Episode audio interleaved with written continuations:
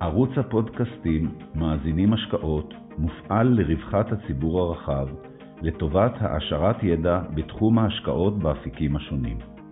יוזמת ומפעילת הערוץ הינה חברת פיננסים ניהול הון פרטי בע"מ, העוסקת בייעוץ השקעות. מנחה הפודקאסטים הינו דוקטור איתי גלילי, מנכ"ל החברה. היי איתי, צהריים טובים. היי אלון. תודה רבה שאתה מתפנה בתקופה כל כך אינטנסיבית אה, כדי אה, לזכור לנו דברים שקשורים למשבר של הקורונה. ביקשתי את ה... את... ממך לקבל נתונים מתוך זווית ראייה שאתם קבוצה שמנהלת הרבה מאוד כספים בכל מיני מקומות בעולם כדי להבין מה קורה כרגע, או למעשה בסוף שבוע, בשווקי החוב הבינלאומיים, גם בקטגוריות שונות וגם ביבשות שונות. אז אני אשמח אה, אם תוכל קצת לספר את הפרספקטיבה שלכם לאירועים. אוקיי. Okay. אה, אנחנו בתחום החוב אה, מתעסקים בעצם בחמש אסטרטגיות או גיאוגרפיות שונות.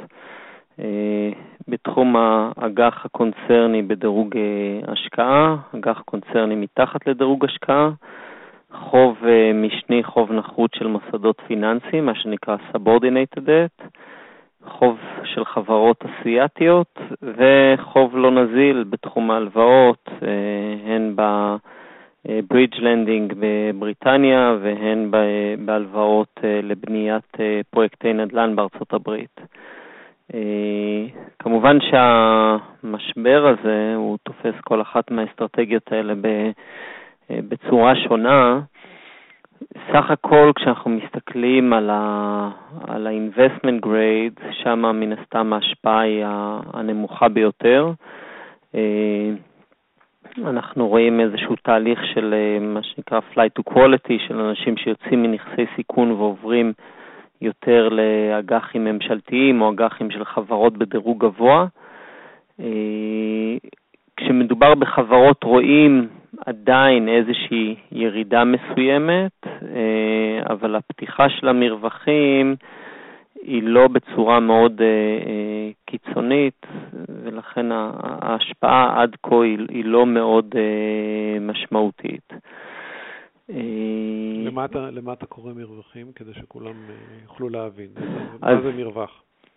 המרווח המרכזי, זו שאלה טובה, כי יש בעצם שני מרווחים, גם מסתכלים על המרווח אל מול הממשלתי, כלומר, שהוא אומר בעצם עד כמה השוק מתמחר את הסיכון של החברה ביחס, ל, נקרא לזה, לריבית חסרת הסיכון או לאג"ח הממשלתי, והמרווח השני, אה, שהוא בתקופה כזו המשמעותי יותר, זה המרווח בשוק בין מחירי ההיצע והביקוש. בסוף אגרות החוב נסחרות מה שנקרא over the counter בין הברוקרים שנותנים ציטוטים, ובתקופות שבהן אה, יש ירידה בנזילות בשוק, אנחנו רואים פתיחה של, ה, של המרווחים בציטוטים. אם אנחנו מסתכלים על הדבר ראשון, על המרווח הפשוט, ה, ה, אה, מה שנקרא spread over treasury, אה, אז ראינו בעיקר בהיילד, ראינו פתיחה של המרווחים, כלומר שהשוק בעצם מתמחר סיכויים גבוהים יותר אה, לחדלות אה, פירעון, ולכן התשואות על האג"חים עולות. אה, בהיילד אה, האמריקאי, שהוא בדרך כלל זה שנותן אה, לנו את, ה, את התמונה הכי אה, אה ברורה על, על השוק, אז אה, ראינו אה, מרווחים לפני המשבר יחסית מאוד מאוד מצומצמים, שמשקפים סיכויי חדלות פירעון של 0.8%. המרווחים האלה קפצו בצורה מאוד משמעותית, התשואה לפדיון עלתה מאזור ה-4.5% ל-7%, 7.5%, מה שמשקף סיכויי חדלות פירעון, או השוק כאילו אומר שכ-4% מהחברות ייכנסו לתהליך של default. אה, בפועל, דרך אגב, היסטורית, אה, ראינו שהנתונים לרוב לא מגיעים, מבלי שיש לי מושג איך התפתח משבר הקורונה, אבל המספרים לא מגיעים למקומות האלה, וגם בדרך כלל default הוא לא default מוחלט, גם כשחברה נכנסת למצב כזה אז יש איזשהו restructuring. ולכן בדרך כלל אלה הזדמנויות שבהן דווקא אה, משקיעים מתוחכמים נכנסים לאגרות החוב ההיילד בשביל לקבע תשואה גבוהה יותר. אה, אז זה המרווח ביחס, אה, ביחס לממשלתי. אה, ב-investment grade, כאמור, המרווחים האלה קטנים יותר. אה, אנחנו מדברים על אגרות חוב בדירוג של triple B, ששם המרווח שנפתח הוא בערך 0.7 אחוזים. זה עדיין לא משהו מאוד משמעותי. הדבר המעניין יותר, וזה משהו שאנחנו רואים שהוא קורה פעם אחר פעם כשיש פאניקה בשוק, זה כאמור המרווח של הביקוש והיצע של מחירי אגרות החוב. אה, בסוף יש תנועה שבה הרבה מאוד משקיעים מבצעים פדיונות אה, דרך האפיקים הנזילים, הרוחביים, כדוגמת קרנות הנאמנות ותעודות הסל, מייצרים מכירה בצורה רוחבית בלי קשר לאיגרת החוב הספציפית שנמצאת למטה. אה, יש הרבה יותר מוכרים מאשר קונים, ולכן יש פער מאוד גדול בין מחיר הביקוש וההיצע, אה, כשלפעמים המרווחים האלה מגיעים לרמה של 10% אה, בין מחיר הביקוש להיצע. כלומר, הפער ש... למי ש... אם אפשר לדמות את זה לאנשים שלא מגיעים ביום-יום מהתחום הזה, זה כמו המרווחים שיש בציטוטים של המחיר של השקל מול הדולר, שיש מחיר קנייה לעומת מחיר מכירה. נכון. אז, אז בוא נגיד, כרגע אתה אומר שהם מגיעים לסביבות, הצליחו להגיע לפער של 10% על הפרשי המחיר בין הקונים נכון. למוכרים. כמה זה בדרך כלל? בדרך כלל המרווחים הם אה, בהיילד, בדרך כלל המרווחים הם סביב ה-0.6, 0.7, גם באסייתי שאנחנו מסתכלים עליו, גם ב... אה, באמריקאי, אה, בלטין אמריקה. לרוב אלה, אלה המרווחים, כי בסוף אנשים מבינים שמרבית החברות האלה, רובן ככולן, ישלמו את החוב שלהם, ואין סיבה לפערים כל כך גדולים בין הביקוש להיצע. בדרך כלל כשיש מחיר מסוים, אנחנו רואים מספיק ביקוש אליו בשוק. כרגע פשוט אין מספיק כוח קנייה, אין מספיק אנשים שרוצים לקנות את אגרות החוב האלה, ולכן כל מיני גופים הזדמנותיים, ביניהם גם אנחנו דרך אגב, מנסים לתת אה, ביקושים בשוק במחירים מאוד אה, זולים, אה, במטרה לתפוס כל מיני הזדמנויות. עכשיו, בהקשר הזה, אחת החששות הגדולים ביותר זה שבתחום מה שנקרא investment grade, המשקל היחסי בעשור האחרון של הדירוגים היותר נמוכים, של ה triple B, פלוס עלו בצורה מאוד גדולה mm-hmm. לעומת המשבר האשראי הקודם, והחשש שהרבה מהם ייפלו בקטגוריה לעולם ה junk bond. עד כמה אתה שותף לזווית ראייה הזאת? אה, זה יכול לקרות, הם נקראים אה, Falling Angels, זה תהליך שראינו אותו במשברים קודמים. צריך לזכור שסך הכל אנחנו מסתכלים, אנחנו מגיעים לסוף עונת הדוחות, סך הכל כשהסתכלנו, אני שם רגע בצד את הקורונה, ראינו שסך הכל הדוחות של החברות אה, שפרסמו עד כה היו טובים, החברות במצב לא רע בכלל, ולכן החשש הזה היה די נמוך. היום הפתיחת מרווחים הגדולה הזאת יותר משקפת פאניקה בשוק, מאשר אה, בפועל הפסדים של חברות או עלייה אמיתית אה, אה, בחדלות הפירעון או בחששות לחדלות פירעון. אה, אז התשובה לשאלה שלך היא תלויה בזמן שבו יימשך המשבר הזה. אם אנחנו מדברים על משהו שהוא בתוך אה, חודשיים, שלושה, כמו שחלק חוזים, אה, ביחד עם כניסת הקיץ, אה, אחוזי ההידבקות ירדו וחברות יחזרו לעבודה כמו שאנחנו רואים שקורה בסין, אז החשש מתנועה גדולה של fallen angels היא, היא, היא, היא תהיה די נמוכה. אם אנחנו נכנסים לתהליך שייקח עכשיו הרבה מאוד אה, זמן, אה, אז ברור שאנחנו נראה יותר ויותר חברות ש, שנקלעות לקשיים, חברות שתכננו על איזה שהן הנפקות חוב ומתקשות אה, לעשות אותם ברמת התשואות האלה ונאלצות לעשות איזשהו restructuring, אה, ולכן הן יכולות להידרדר ל, ל, למקום הזה. אה, ברור שכשאנחנו יושבים כולם עכשיו, אחרי כל הנאומים של סוף השבוע, וכרגע שהמשבר עדיין בהחמרה, אז כולם הם סך הכל רואים שחורות, ונראה כאילו הדבר הזה לא הולך אה, להסתיים לפני שאחרון תושבי כדור הארץ יידבק, אבל אה, אה, בהחלט יש תרחיש שבדומה, עוד לא, עדיין לא דיברנו על אסיה, אבל שאנחנו נראה תרחיש שהוא דומה למה שאנחנו רואים בכלכלות האסייתיות, שכן אחרי מכה מאוד משמעותית, אה, השגרה מתחילה, חברות חוזרות אה, אה, לייצר, אנשים מגיעים למקומות העבודה, בתי הספר נפתחים, ובסוף המשבר הוא משאיר חותם, אבל הוא לא משהו ש... שהורס כלכלות שלמות. אז אולי נתרכז רגע במה קרה, אנחנו כרגע מטבע הדברים עוקבים אחרי השוק הישראלי בארצות הברית, או אירופה, מה, מה אנחנו למדים, מה קרה בתחום החוב באסיה בתקופה הזאת? אז תראה, למען האמת, בתחום החוב אה, לא קרה הרבה. כלומר, כשאנחנו מסתכלים מבחינת נושא של ממש חוב של חברות שלא עומדות בחובות שלהן, אה, לא ראינו שום שינוי מהותי. השינוי שראינו הוא בעיקר שינוי אה, שהשתקף בראש ובראשונה בצעדים המאוד אגרסיביים אה, שעשתה סין וחלק מהצעדים שעשו מדינות אה, נוספות. ראינו איזושהי עצירה בפעילות הכלכלית. וכמובן את ההשפעה של זה על שוק, ה, על שוק המניות, שאולי רבים יופתעו, אבל הוא לא מהשווקים הגרועים השנה, למרות שהמשבר הזה התחיל בסין וב, ולאחר מכן בשכנותיה.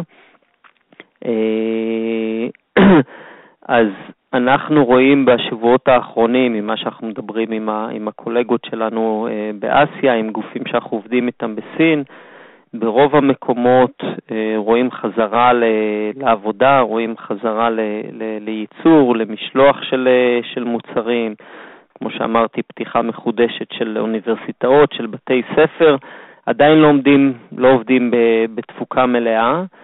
אה, בטח ובטח ב, באזורים שבהם היו מרכזי ההתפרצות, אבל סך הכל גם אנחנו רואים, אה, כאמור, ברוב המקומות כן איזושהי חזרה לעבודה, גם תמיכה ממשלתית מאוד רחבה. אחד היתרונות, או כמה מהיתרונות של השלטון בסין, זה א', היכולת שלהם להוציא לביצוע את כל ההחלטות שלהם בצורה מאוד מהירה. אנחנו רואים איך באירופה כל אחת מהמדינות נוהגת בצורה שונה. אה, איטליה, שאחר איזושהי תקופה של היסוסים, אז, אז התחילה אה, לפעול בצורה מאוד נחרצת. בריטניה מנגד, שהיא בצורה מאוד בדלנית, ובכוונה לתת לכלכלה להמשיך להתנהל. בסין ההחלטות הן מאוד חד משמעותיות, הציבור פועל בהתאם ויחסית מאוד ממושמע.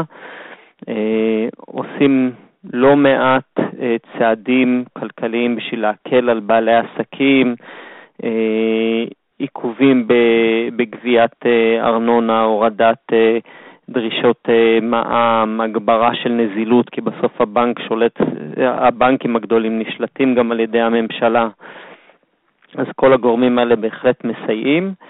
אה, דבר נוסף שמסייע להם זה הירידה במחירי ה commodities, בדגש על ירידה במחירי האנרגיה. צריך לזכור שבסוף אה, סין, אינדונזיה וכלכלות נוספות הן בעיקר יבואניות של, של חומרי גלם ויצרניות של מוצרים סופיים, ולכן הירידה במחירי האנרגיה ומחירי התשומות בהחלט אה, מסייעת להם. אז סך הכל עד היום לא ראינו איזושהי השפעה אה, גדולה על החברות. כן ראינו את אותה מגמה של יציאת כספים אה, גם משוק המניות וגם משוק אגרות החוב, מה שגרם בהחלט לירידת אה, מחירים, לפעמים אפילו משמעותית מאוד.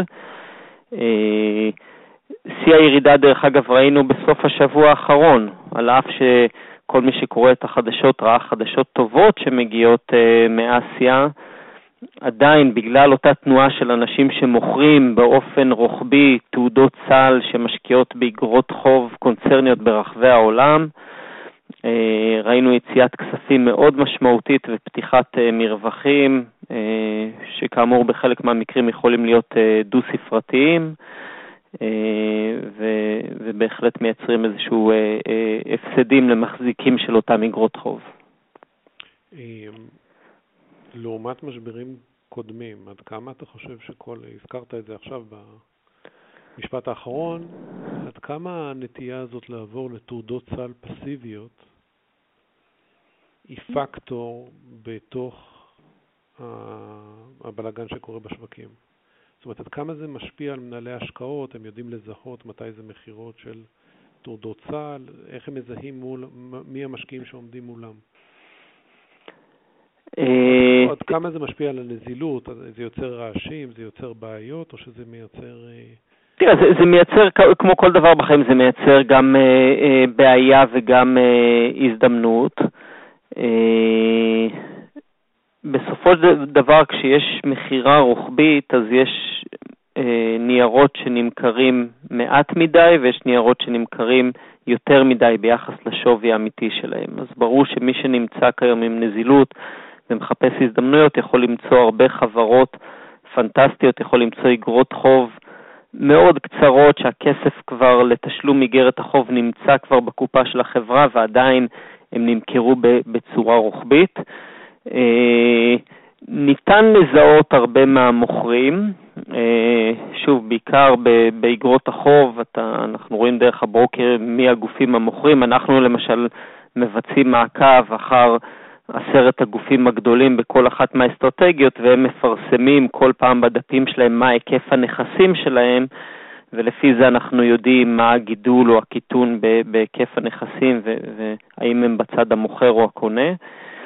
אה, אגרות החוב האסייתיות למשל, שזה תחום שאנחנו עוסקים בו כבר עשר שנים, כמעט כל השחקנים שם זה שחקנים אה, מקצועיים. אין, אין, אה, אין כמעט ציבור שנמצא שם שקונה באופן פרטני, גם סכומי המינימום לכל איגרת חוב הם מאוד גבוהים, זה כ-200 אלף דולר לנייר בודד. אז שם זה בעיקר חברות ביטוח, בנקים, קרנות נאמנות ותעודות סל. אה, תעודות הסל בהחלט, לשאלתך, ההשפעה שלהן בשנים האחרונות הולכת אה, ועולה. אה, ככל שהשוק הזה מתפתח ויש תעודות סל על כמעט כל מוצר פיננסי, אז, וגם גוברת הרגישות לגובה דמי הניהול, אז יש יותר ויותר קנייה דרך תעודות הסל. אני מקווה באופן אישי שאנחנו נצליח אה, לנצל את ההזדמנויות שבאמת נגרמות כתוצאה מהמכירות של אותן תעודות. צריך להבין שרוב התעודות למשל הן לא תעודות של אגרות חוב אסיאתיות, ככל הידוע לי זה ההיקף של תעודות חוב של אג"חים אסיאתיים זה, זה היקף מזערי, אלא תעודות גלובליות, שפתאום עם הלחץ שיש עכשיו בארצות הברית התחילו במכירות מאוד מסיביות, אבל פרט להחזיק אגרות חוב אמריקאיות, הם מחזיקים גם אגרות חוב אה, אסייתיות ואגרות חוב של אה, אמריקה הלטינית, והן כולן נמכרות באותה צורה. אז בהחלט נוצרות שם הזדמנויות. דיברנו על אגרות חוב מדורגות ואגרות חוב לא מדורגות, ועכשיו בואו נדבר קצת על כל העולם של המניות בכורה, קוקואים, כל התחום הזה שהתפתח מאוד בעשור האחרון, ועכשיו השאלה האם הוא אה, יחזיק מים בתקופה הזאת. אז כן. קודם כל, אני מציע, מאחר ויש הרבה הרבה מונחים מקצועיים, בואו ננסה לפשט את זה. מה המכשירים האלה? המכשירים האלה אלו מכשירים שאפשר לומר נוצרו אה, בשנים האחרונות כחלק מלקחי המשבר הקודם. אנחנו יודעים שכל משבר הוא שונה, ותמיד הדברים שעושים זה בשביל לפתור את המשבר הקודם, אז, אז המשבר אה, של אה, ה-Global Financial Crisis, ה-GFA, המשבר של 2008, חלק ממנו זה היה במערכת הפיננסית, כאשר ראינו בנקים שנקלעים לקשיים מאוד משמעותיים, והרגולטורים החליטו לאחר המשבר שיש צורך משמעותי בחיזוק ההון של הבנקים, מבנה ההון של הבנקים, הגברת הנזילות שלהם, הורדת המינוף, וזאת על ידי אה, אחד הצעדים, זה יצירה של אה, מוצרים שהם בעצם מתנהגים כמו מוצרי חוב, אבל במידה והבנק אה, נכנס למשבר נזילות, אז המוצרים האלה מומרים במרבית המקרים להון, למניות, ובעצם מחזקים את ההון העצמי של הבנקים.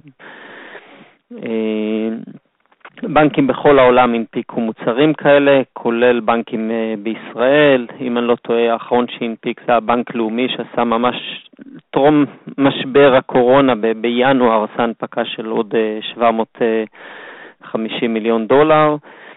אה, אלו מוצרים מאוד מעניינים, כי כל עוד המצב הוא תקין, אה, מי שמחזיק את האגרות האלה או את הניירות הללו מקבל תשואה משמעותית, משמעותית יותר גבוהה מאגרות החוב הבכירות של, של הבנקים.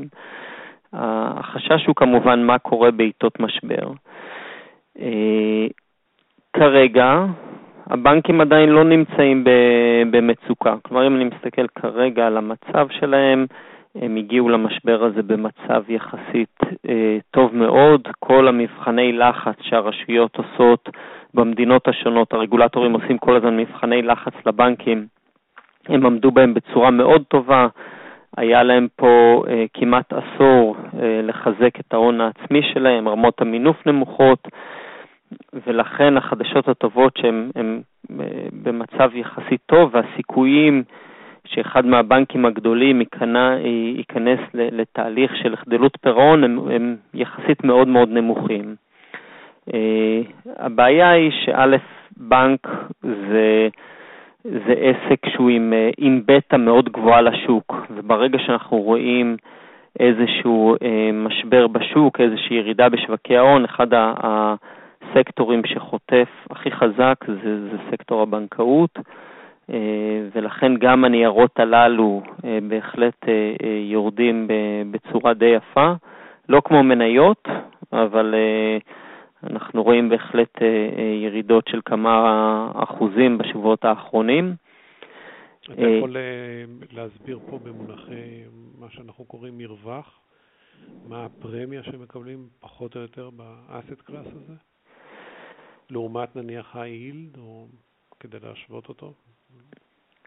היום, אה, כרגע נגיד, אה, התשואה לפדיון, אם אני מסתכל על זה לפדיון, זה אג"חים שבעיקרון אין להם מועד פדיון, אבל יש להם אה, מועד שבו הם נהפכים אה, לאג"חים אה, כמו צמודי, אה, עם ריבית משתנה, אז אה, כרגע אחרי המימושים שראינו בחודש האחרון, אה, התשואה לפדיון עומדת על, אה, על כשישה וחצי אחוזים בקרב המנפיקים הכי גדולים, כלומר BNP, ING, לוידס, סוסיטה ג'נרל, UBS, הגופים הללו, אה, כאשר החשיפת מח"מ שלי, כלומר, זה, זה לא המח"מ האמיתי של הנייר, אלא מה החשיפה שלי, מה הרגישות שלי ריבית, היא בערך שלוש שנים.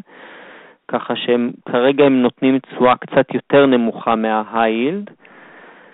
הסיכון מנפיק שלהם הוא הרבה יותר נמוך yield, כאמור אנחנו מדברים על המנפיקים החזקים ביותר.